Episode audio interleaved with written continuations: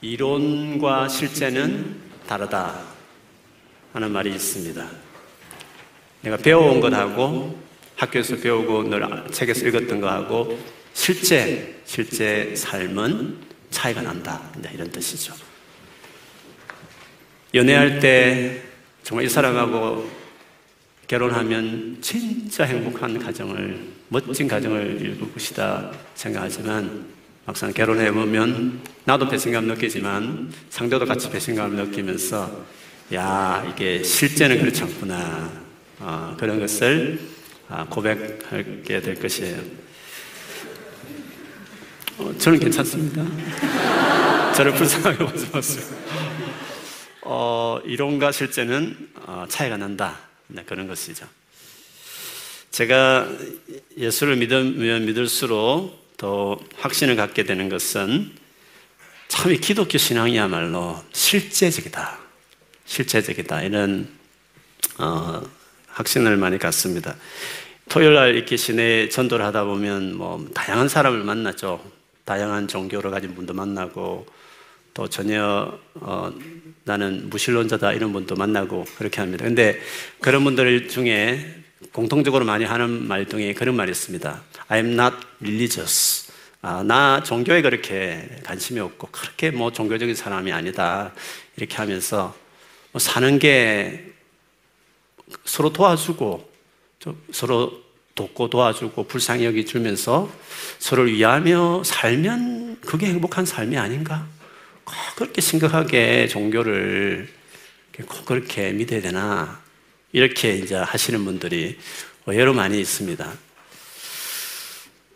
그런 분들 만나면 여러분 어떻게 답변을 해주면 좋겠습니까? 나 종교 관심이 없습니다. 그냥 행복하게 서로 잘 도와주면서 이렇게 서로 사랑하면서 살면 충분하지 않습니까? 이렇게 하시는 분들이죠. 그런 분을 이제 만나면 저는 맞습니다. 정말 서로 도와주고 사랑하고 살아가는 건 너무 훌륭하죠. 저도 그렇게 생각합니다. 그런데 말이죠. 제가 좀 살아보니까, 살아보니까 정말 서로를 사랑하고 돕고 위하는 것이 잘 안 될 때가 많더라고요. 그러면서 저의 특징. 제가 자녀가 다섯 명이 있어요.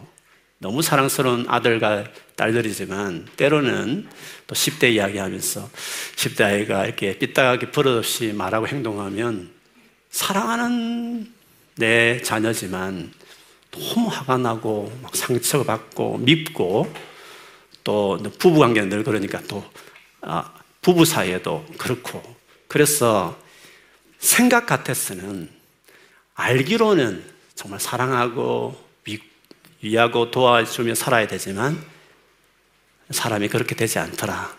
아, 그래서 내가 살아보면서 내린 결론이 하나 있는데 나에게는 이렇게 살아야 된다, 저렇게 살아야 된다는 좋은 가르침보다는 그 가르침대로 실제로 살아가도록 도움을 받는 게 나는 더 필요하더라.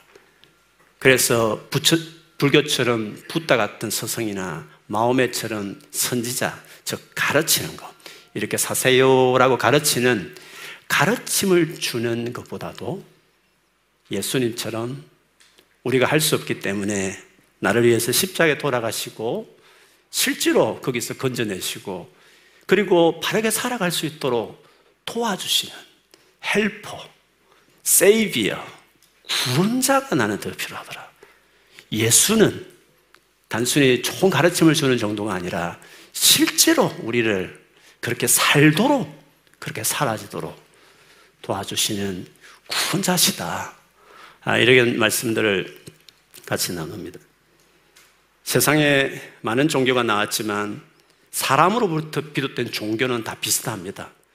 아, 이론, 좋은 이론, 좋은 가르침들이 있지만 실제는 그대로 살아가지 않는, 갈 수 없는 둘 사이 간격이 이제 생기기 마련입니다. 그래서 종교에 심취하면 심취할수록, 아니, 뭐 자기 개발서 가지고 이렇게 살아보자. 습관 하나 바꿔보자. 아무리 좋은 책을 가지고 달라들어 처음에는 막 될 것 같고 그렇지만 이내 그렇게 안 되는 자기 자신을 이제 발견하게 되죠. 그타 종교는 결말은 그렇게 합니다. 어떤 음식이나 어떤 절기나 시간, 이런 규칙, 규정을 열심히 지키는 것으로 빠지게 되어 있습니다. 아니면 의식, 어떤 종교적인 의식, 뭐 정해놓고 기도한다든지, 뭐 일정하게 뭘 간다든지 하는 어떤 의식적인 것에 심취할 수밖에 없는 거죠. 그래서 한편으로 어떻게 생겼습니까? 바르게 살아야 된다는 양심이 있으니까 더 종교에 심취할 텐데 그렇게 살지 못하니까 그렇게 그렇게 살고 싶은 마음은 간절한데 그렇게 살지 못하는 큰 간격 속에서 괴로워하는 거죠. 죄책감, 자책, 그런 사람들이 예민하니까 그렇게 살지 못한 사람들을 막 판단하고 뭐 정죄하고 그렇게 살면 안 된다고 비판하는 그런 식의 삶을 살게 돼 있어 이중적으로 이제 삶을 살아가게 되죠. 교회를 다녀도요 이런 어떤 괴리감, 간격을 느끼는 경우들이 있습니다. 아마 여기 예배하는 여러분들 가운데서도 정말 내가 알고 믿는 바하고 사는 거하고 너무 다르다. 이런 차이점들을 느끼고 계신 분들이 계실 것입니다. 그런 차이가 왜 생기느냐면 크게 두 가지 이유가 있습니다. 하나는 예수를 안 믿는 것입니다. 모태 신앙이라도 다 예수 믿는 거 아니지 않습니까? 교회는 열심히 다녔고 익숙해서 다녔는데 실제로는 예수를 안 믿는 것입니다. 예수를 믿는 게 뭔데요? 예수가 주인인 것입니다. 자기 삶에. 자기 삶의 주인이 되는 것입니다. 그렇게 영접하면 값없이 거저 구원을 받죠. 그 쉬운 건데 한편으로 어려운 겁니다. 왜? 주인으로 모시기 싫은 것입니다. 자기 마음대로 살고 싶은 것입니다. 뭐 나쁜 짓 한다는 게 아니라 자기 자기 인생을 자기가 살고 싶은 겁니다. 자기가 인생의 주인인 것입니다. 그러면 그는 예수 믿는 거 아니지 않습니까? 예수를 안 믿으니까 예수를 안 믿으니까 예수님이 도움을 받을 수 없으니까 들은 거는 많지만 실제로 사라지지 않는 거죠. 그건 너무 정상적인 것입니다. 다 종교와 똑같은 겁니다. 종교 생활하는 겁니다. 절간과 교회당 차이지 똑같은 건 종교 생활하는 겁니다. 전혀 삶의 변화가 없는 것입니다. 두 번째로는 예수를 믿습니다. 정말 예수님을 사랑하고 예수님 나를 십자 돌아온 것을 내가 진짜 믿어요. 그리고 예수님께 정말 순종하고 싶은 마음도 간절해요. 그런데, 그런데 성령 충만하지 않아서 그렇게 살지 못하는 것입니다. 여러분, 예수를 믿으면 성경에 보면 예수 믿는 것을, 예수 믿고 나서의 변화를 이렇게 말해요. 다시 태어난다. 본역에 다시 태어난다. 생명을 소유하게 되었다. 또 다른 데 보면 새로 지어졌다. created 되었다. 새로 지어졌다 말을 썼습니다. 이거는 그냥 어떤 이론을 받아들였다는 뜻이 아닙니다. 어떤 것에 동의했다는 정도가 아닙니다. 뭔가 새로운 출생이 있을 정도, 새로운 생명이 시작된 것이 예수를 믿는 것입니다. 다르게 말하면 예수를 믿으면 새로운 마음이 주어집니다. 마음이 바뀐다니까요, 예수 믿으면. 그건 이론을 받아는 게 아닙니다. 예수를 믿으면 마음이 달라집니다. 좀 쉬운 말로 하면 새로운 본능이 생긴 겁니다. 본능. 막 새로운 본능이 이제 내 안에 이제 만들어진 것이라고 말을 할 수 있습니다. 근데 새로운 본능이 생겼지만 본능대로 사라지는 건 아니죠. 그렇죠? 물론 안 믿는 분들도 하나님이 양심이라고요. 양심이란 그 일반적인 선물이 있습니다. 그래서 안 믿지만 착하게 살 수 있습니다. 착하게 살려고 합니다.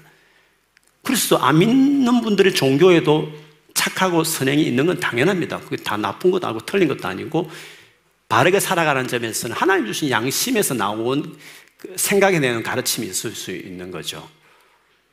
근데 예수를 믿으면 그 정도 아닙니다. 예수를 믿으면 그 양심이 더 깨끗해집니다. 선한 양심이 된다 이렇게 성경 이야기를 합니다.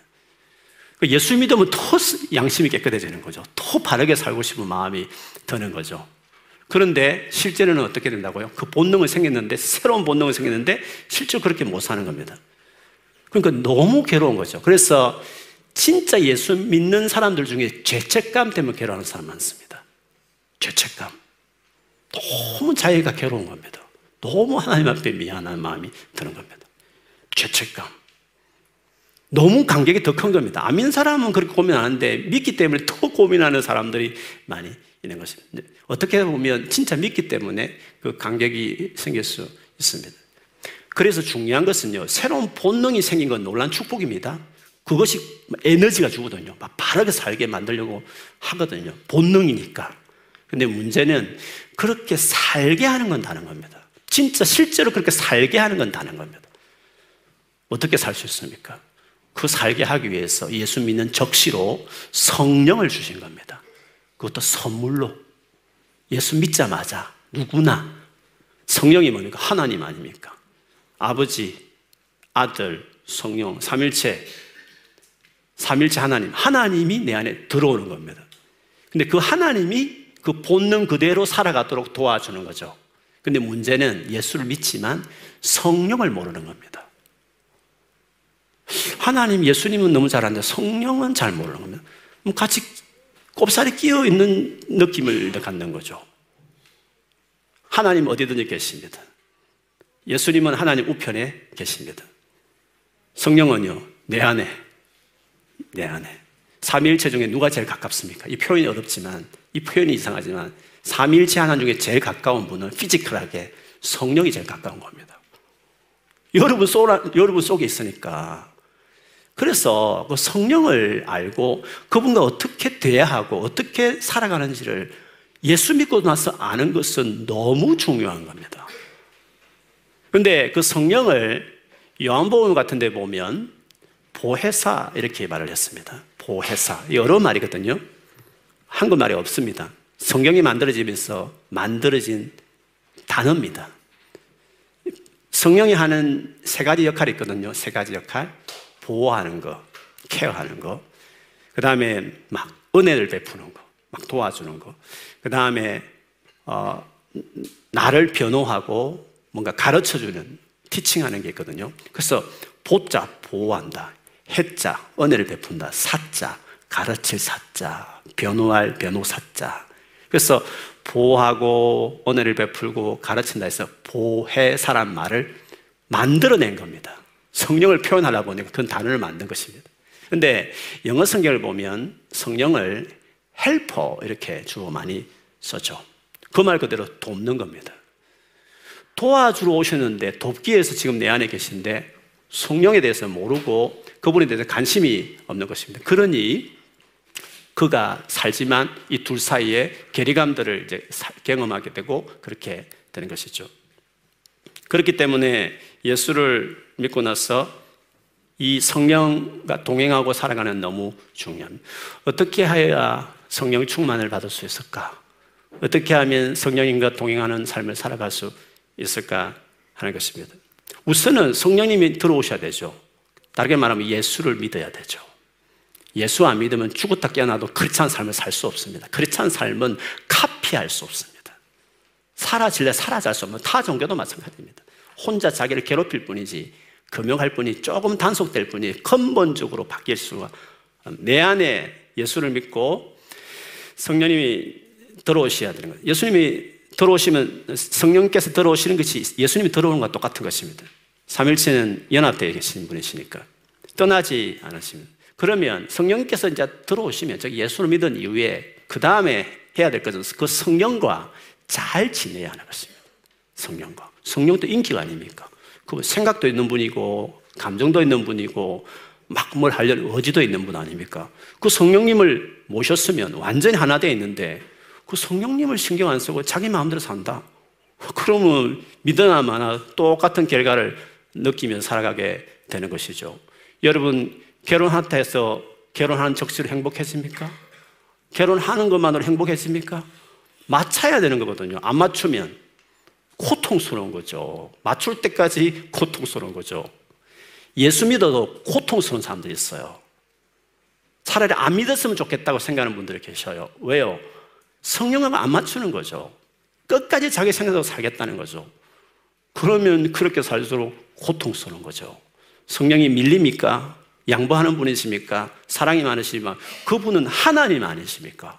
그렇기 때문에 성령과 맞춰야 성령과 맞춰줘야 결혼했지만 맞추는 부부가 돼 행복한 부부가 되듯이 그 생활 자체가 행복하듯이 성령 충만해진다는 것은 뭐 특별한 것이 아니라 성령이란 그분과 어떤 관계를 맺고 살아갔냐 그게 중요합니다. 그런데 여러분 우리가 얼마나 부족한 사람이고 그렇게 죄를 짓기도 많이 하는 우리들이 어떻게 성령님 마음에 꼭 드는 완전히 비율을 맞추는 완전한 사람이 될 수 있겠습니까? 그래서 믿음이 크든지 적든지 말씀대로 잘 살든지 못 살든지 간에 성령과의 관계에서 제일 중요한 거 있습니다. 제일 중요한 태도가 하나 있습니다. 그거는 성령님을 사모하는 겁니다. 그분과의 관계를 정말 사모하는 것입니다. 나는 연약합니다. 내가 부족합니다.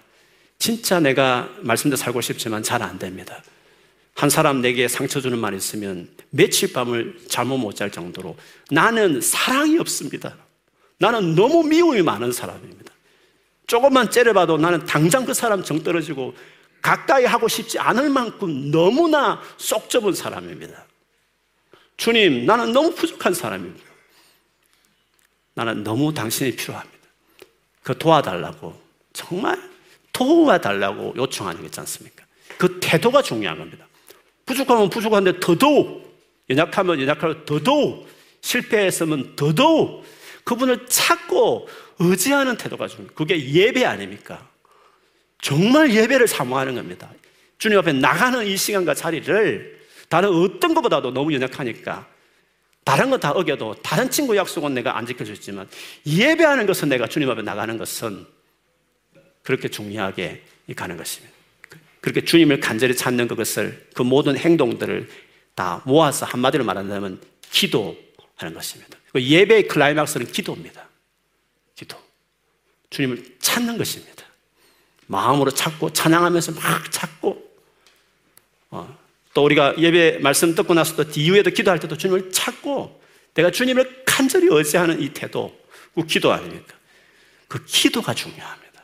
그러면 믿음이 약해도 여전히 잘못된 삶을 계속 반복하는 것 같아도 찾으면 도와달라는데 도움 받겠다는데 그러면 도움 받으면 어떻게 되겠습니까? 지금 훨씬 더 착하게 살아가는 사람보다도 시간만 지나면 추월해 버립니다. 반드시 죄를 끊고 바르게 살고 온전하게 살아가는 사람으로 하나님이 도와주시는데 됐죠. 그래서 도와달라는 성령님 정말 필요하다고 날마다 그분 앞에 겸손하게 찾는 기도가 성령 충만 받는데 제일 중요한 겁니다. 그게 제일 큰 시작이기도 합니다. 오늘 본문에 보면 예수님께서 성령으로 가득하여 요단강에서 돌아오셨다. 참 표현이 재, 재밌습니다. 옛날 성, 우리 흔히 쓰는 성경은 성령 충만 이렇게 했는데 오늘 성경을 보면 성령으로 가득했다. 야, 가득했다는 이 표현이 얼마나 좋습니까? 성령으로 꽉 찼다. 이런 뜻. 그리고 성령에 이끌려 강하려 가셨다. 성령이 그를 이끌어 가셨다. 이 정도로 성령 실제적으로 동행하는 삶을 예수님이 사셨습니다. 어떻게 언제부터 예수님이 이렇게 성령 충만한 성령을 가득 찬 사람이 됐습니까? 누가복음만 본다면 지난주 읽었던 본문이기도 하지만 3장 21절, 22절에 보면 이렇게 이야기하고 있습니다. 백성이 저 이스라엘 백성들을 말 모두 세례를 받았다. 요한에게 세례를 받은 것입니다. 예수께서도 세례를 받으시고 그 다음에 눈여겨볼 필요 있습니다. 기도를 기도하시는데 하늘이 열리고 성령이 비둘기 같은 형체로 예수 위에 내려오셨다 했습니다. 다른 복음서에는 기도했다는 말 없습니다. 근데 세례 받는데 성령이 비둘같이 임했다 이렇게 되어 있습니다. 그러나 누가복음은 다릅니다. 누가복음은 그때 했던 예수님 행동에 집중했습니다. 세례를 딱 받은 다음에 그 요단강에서 주님이 계속 기도를 했다는 것입니다. 기도를 했더니 성령이 그에게 임했다. 이렇게 말씀을 하셨습니다. 그래서 여러분 성령 충만을 받는데 제일 중요한 태도는 기도인 겁니다. 기도하는 것이 중요해요. 그래서 예수님의 그 생애를 보면 특히 누가복음은 기도 예수님 기도를 많이 강조하는 복음서이기 때문에 보면 예수님은 새벽 일찍 일어나서 기도하시고 밤이 새도 밤이 새도록 밤새도록 기도하시고 일을 하시다가도 중간에 스톱하고 혼자 조용한 곳에 가서 기도하시고 그런 기도에 집중하셨어요. 그리고 오늘 본문도 그렇지 않습니까? 본격적으로 파블릭 미니스트를 하기 전에 당신께서 40일 동안 금식하면서까지 그분이 뭐 죄가 있는 것도 아니고 하나님과 친밀하지 않는 것도 아니고 이미 하나님을 깊이 아는 지식도 충분하고 하나님 뜻대로 살고 싶은 12살 때 볼 때도 얼마나 열정했습니까? 주님에 대한 열정도 있으시고 바르게 살아가시는 분인데 불구하고 그가 그렇게 기도했던 이유는 완전한 인간이시기 때문에 완전한 인간의 상태에서는 아무리 주님 뜻을 하려도 할 수 없기 때문에 성령의 도우심이 있어야 되기 때문에 그 성령의 충만함을 위해서 이렇게 기도한 일들을 하셨습니다. 그래서 성령 충만을 위해서 여러분 기도가 중요합니다. 이렇게 또 말씀을 드리면 어떤 분들은 하, 또 역시 기도를 열심히 하라는구나. 참 역시 신앙생활 어려워. 진짜 또 기도를 해야 되니. 야, 나 지금 어려운데 또 뭔가 대학 시험 치는 같은 기분이 들었어.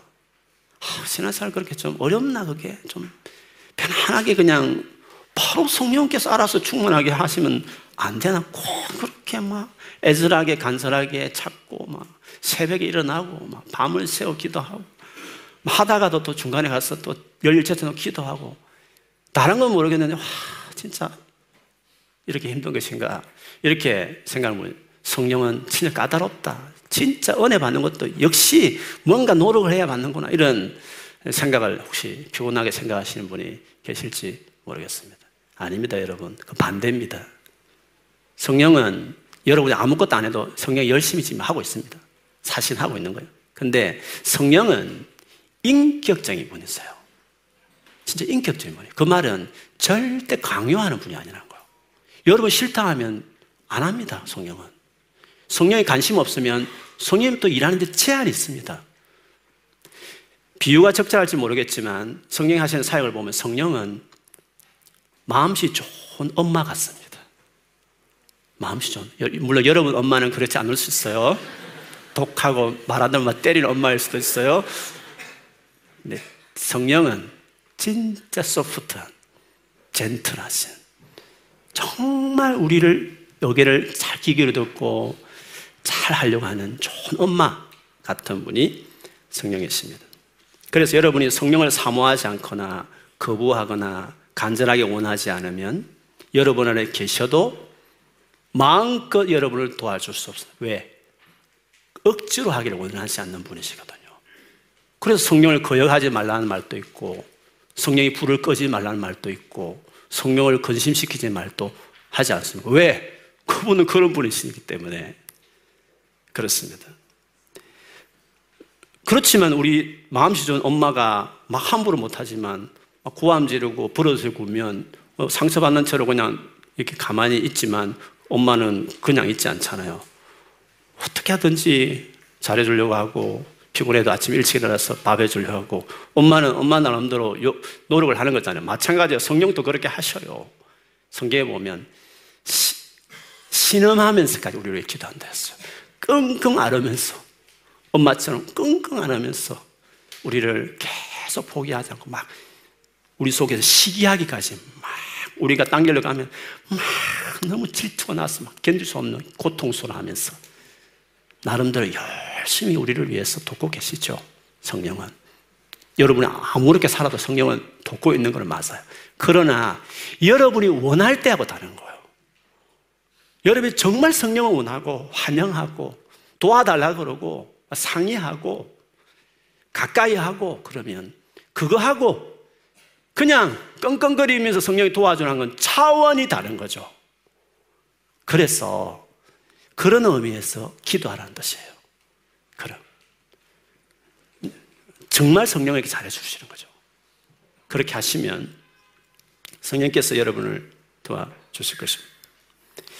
누가복음에 보면 9장부터 13절에 보면 여러분 많이 들음직한 말씀이 나와요. 구하라. 구하라는 거죠. 기도를 하는 거죠. 찾아라. 문을 두드리라. 그러면 주시고 찾게 될 것이고 문이 열릴 것이다. 반드시 그렇게 된다는 거죠.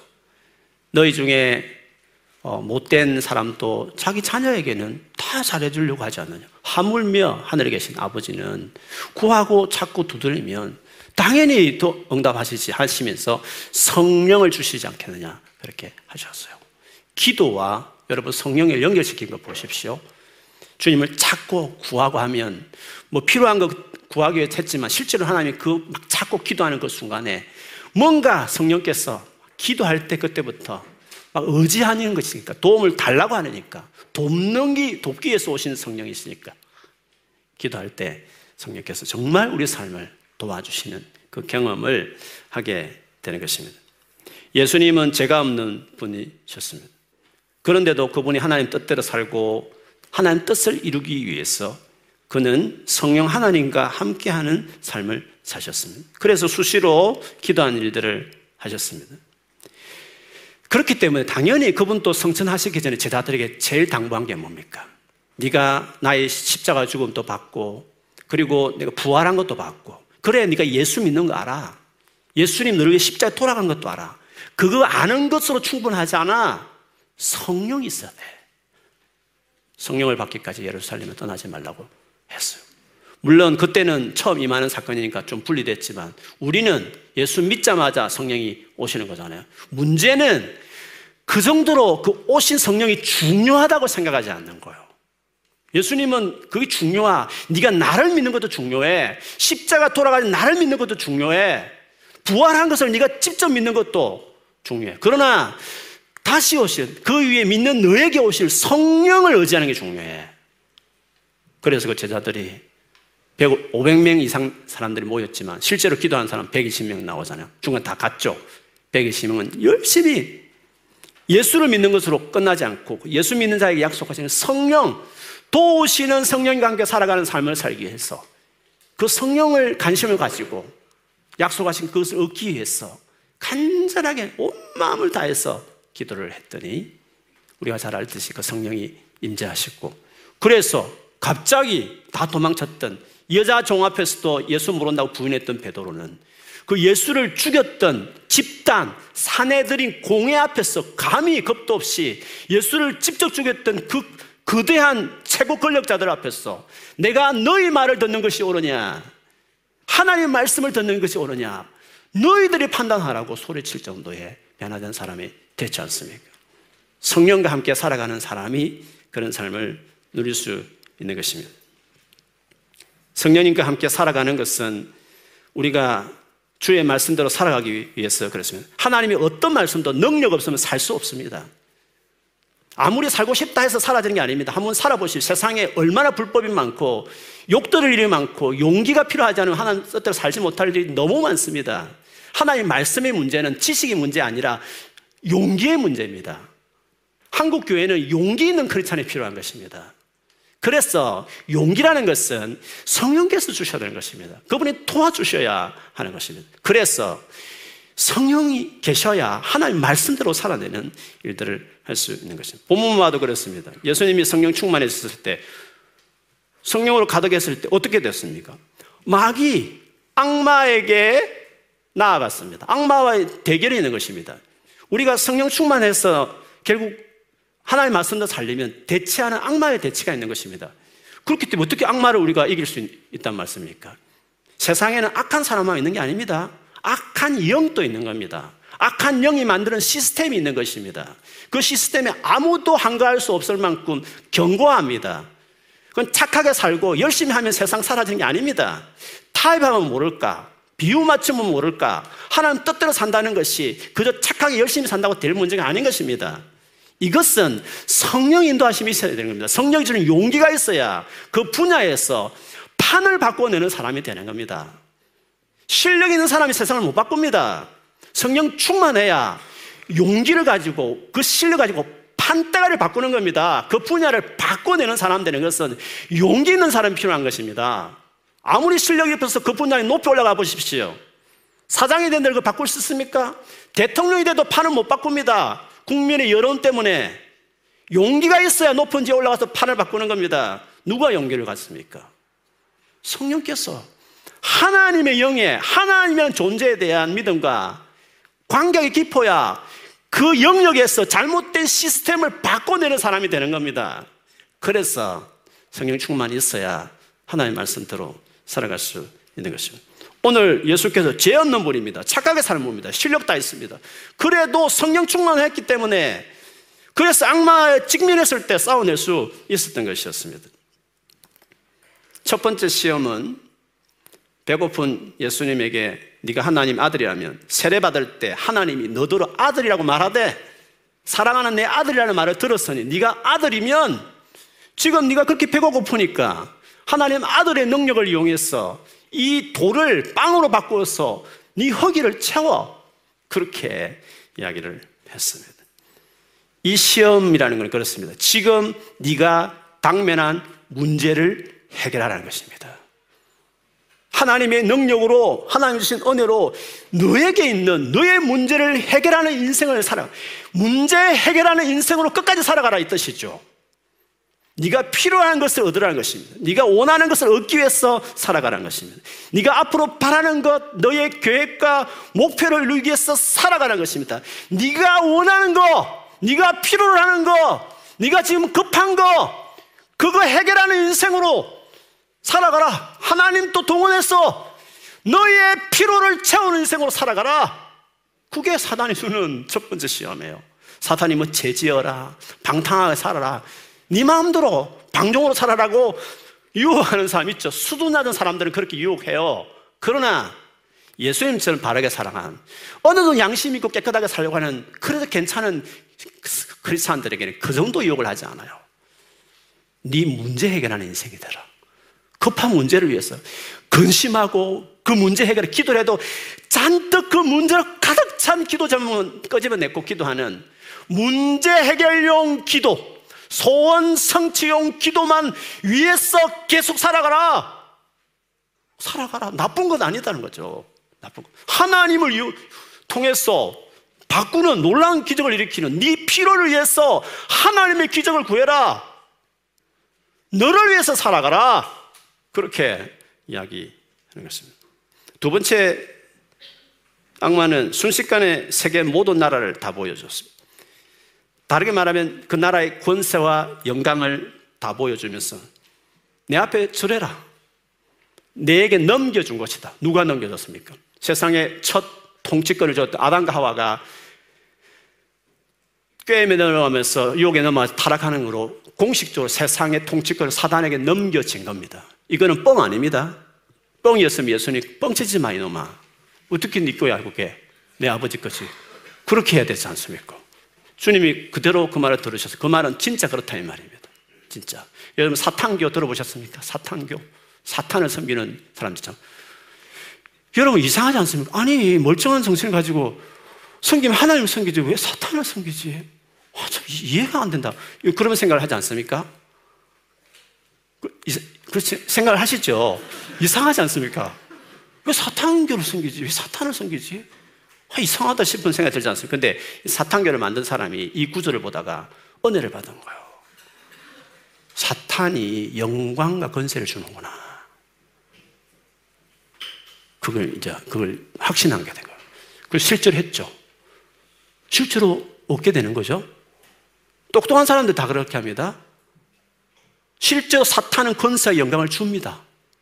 물론 그 위에 하나님이 계시지만 일정한 기간 동안에 그렇게 설치도록 사탄에게 넘겨 불법을 저질러가면서 그 일을 하게 하죠. 아주 불법을 관행을 만들어서 그를 통해서 그, 결국 그 권세를 주는 거예요. 무슨 말이냐? 여러분이 세상의 성공과 영광과 세상의 권세가 목적이 되면 사탄에게 굴복하는 겁니다. 굴복하지 않을 수가 없습니다. 그렇게 해야만 얻을 수 있, 을 일이 너무 가능처럼 이루어져 있기 때문에 세상의 성공과 출세가 목적이면 사탄을 자르는 겁니다. 귀신이 들리지 않도록 사탄을 쫓아가는 겁니다. 세상의 영광과 출세를 위해 살아가라. 이양의 그 공부를 했으니, 이양의 그 직종에 들었으니, 타업이 되라. 하나님 영광 돌려라. 무슨 하나님 영광을 돌려요? 다 자기 야망을 위해서 하나님 이름을 덜 먹이는 거죠. 지금도 영광 돌리지 않으면서 예배도 개우 지키는 사람이 무슨 영광을 돌려요? 다 거짓말이에요. 하나님도 속지 않아요. 이미 여러분이 올라가지 않던 이미 그 위에 크리스찬 다 앉아 있어요. 예술계, 정치계, 교육계, 스포츠계 크리스찬들이 절벽에 앉아 있어요. 여러분까지 안 올라가도 괜찮아요. 다 영광 돌리시는 사람들 다 앉아 있어요. 그렇다고 영광을 돌리나요? 높은 건세 올라가는 것이 목적이 아니에요. 올라가기 전부터 성령으로 용기 있게 싸워서 올라가는 사람이 판을 바꿔내는 것이에요. 세상의 성공과 목적이 된 사람들은 절대로 하나님 나라에 살 수 없어요. 다 두 번째 시험에 다 넘어진 자들이에요. 사단에게 복종하고 있는 사람들과 같은 것이에요. 그러나 주님은 그렇게 하지 않으셨죠. 나는 그게 목적이 아니다. 나는 하나님을 섬기는 게 목적이다. 세상에 영광과 성공 없어도 괜찮다는 것입니다. 반대의 삶을 살아가는 사람은 어떤 사람입니까? 하나님께서 나를 영광스럽게 하기 위해서 예비한 삶이 있다.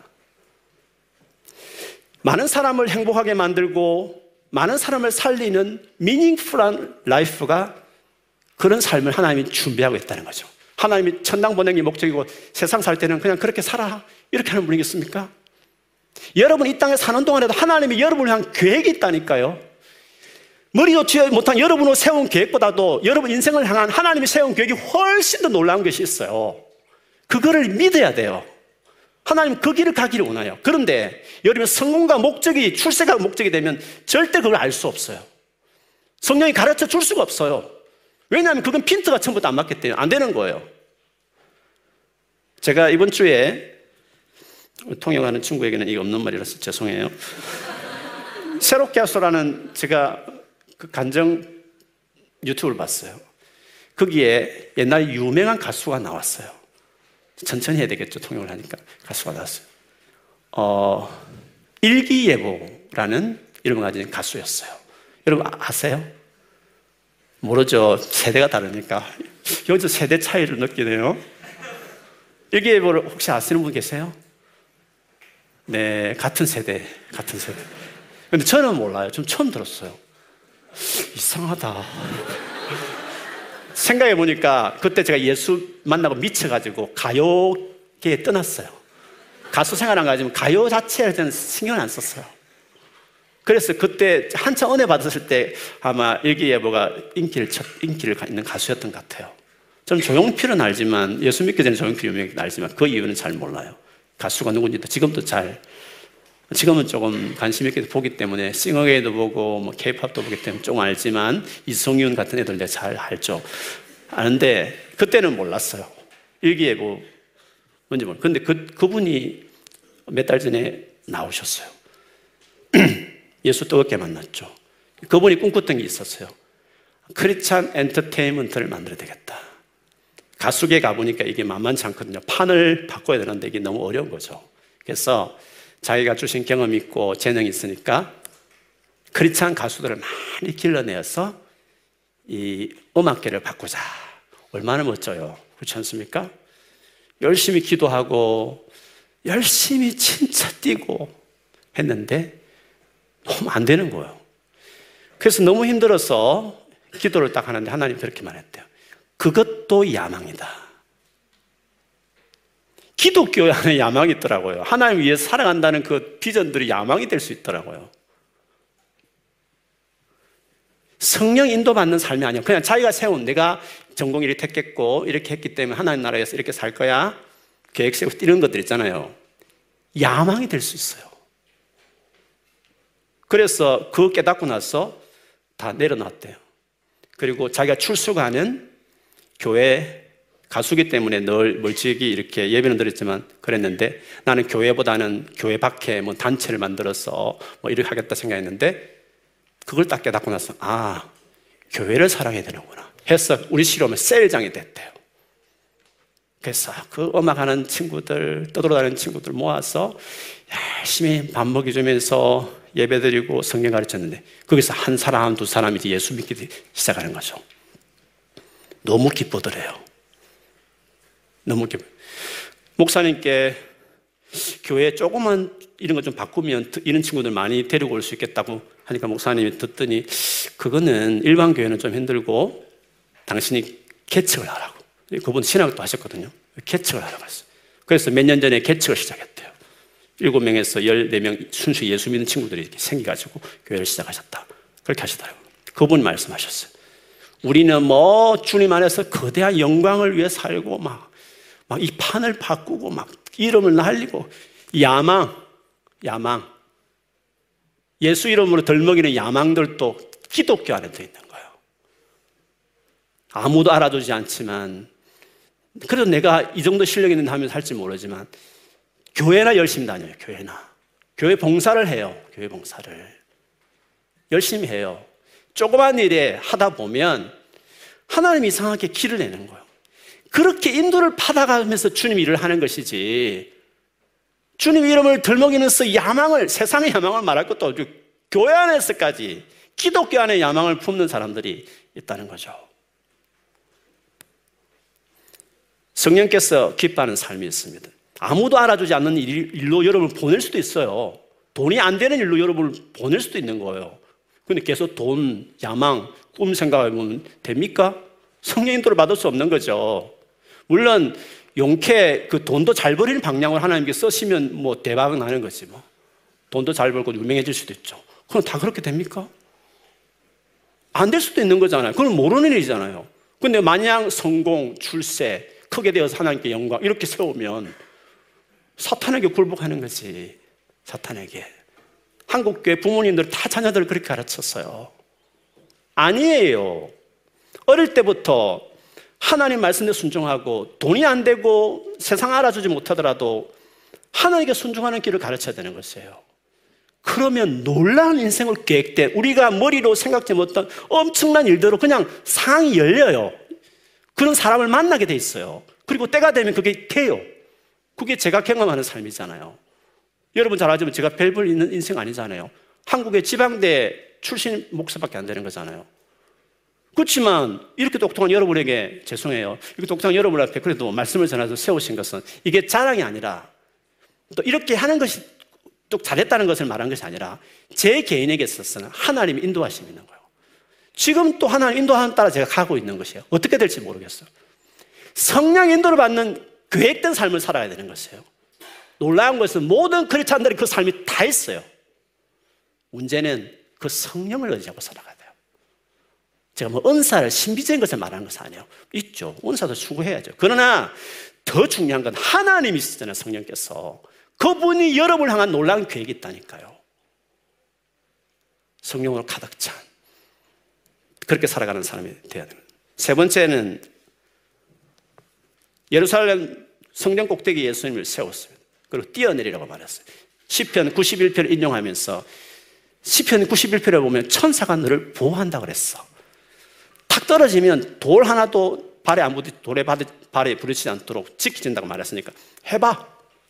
뛰어내려봐. 니처럼 그렇게 하나님을 잘 섬기고 신뢰하고 사랑하는 사람은 91편이 그런 사람들 이 약속이거든요. 딱 너희 그 이루어질 것이니까 그렇게 해보라 이야기를 했습니다. 그러자 예수님은 나는 하나님을 시험하고 싶지 않다고 이야기했습니다. 하나님이 나를 사랑하시는지 내 기도를 듣고 계시는지 나는 시험할 필요가 없다는 것입니다. 정말 그런지 안 그런지 의심이 되는 사람들이야 그렇게 하겠지만 내가 하나님께 대해 갖는 신뢰와 사랑은 너무나 확실해서 그럴 필요가 없다는 것입니다. 이렇게 나오는 사람은 유혹할 수 없죠. 얼마나 많은 그리스도인들이 조금만 힘들면 만나면 하나님이 사랑하시니 나의 기도를 듣고 계시니 매번 하나님을 시험할 일들이 많습니다. 여러분 세상 살면서 그런 일 많습니다. 여기가 천당이 아니란 말입니다. 당연히 어려운 일을 만나는 것입니다. 수년을 어려움을 겪을 수 있는 일도 예수 믿어도 당할 수 있는 것입니다. 그때마다 하나님의 사랑이 어떻고 신뢰가 어떻고 해서 하면 어떻게 믿음으로 산단 말씀입니까? 십자가 하나로 끝내야죠. 나는 확실히 하나님의 사랑을 확인했고 내가 죄인 되었을 때 아들을 내놓았으니 하나님에 대한 사랑은 확실합니다. 나는 단순합니다. 하나님에 대한 신뢰는 확실합니다. 테스트 하고 말고도 없습니다. 나는 그대로 직행합니다. 하나님을 신뢰하고 사랑합니다. 그렇게 나가야 되는 것이죠. 이런 사람을 누가 건드리게 되겠습니까? 그런데 이 모든 것들이 성령 충만해야 이런 시험 하나하나를 뛰어넘으면서 공생애라고 다른 사람을 살리는 세계로 나가는 겁니다. 성령 충만하려면 그는 여러분 하나 출세하는 겁니다. 출세하는 것밖에 안 됩니다. 돈 많이 보면 집 한 몇 채 사는 것밖에 안 될 것입니다. 그게 뭐 그리 중요합니까? 우리 인생에. 그렇게 살라고 예수님 여러분 십자가에 죽었습니까? 그게 무슨 의미가 있는 인생입니까, 우리에게?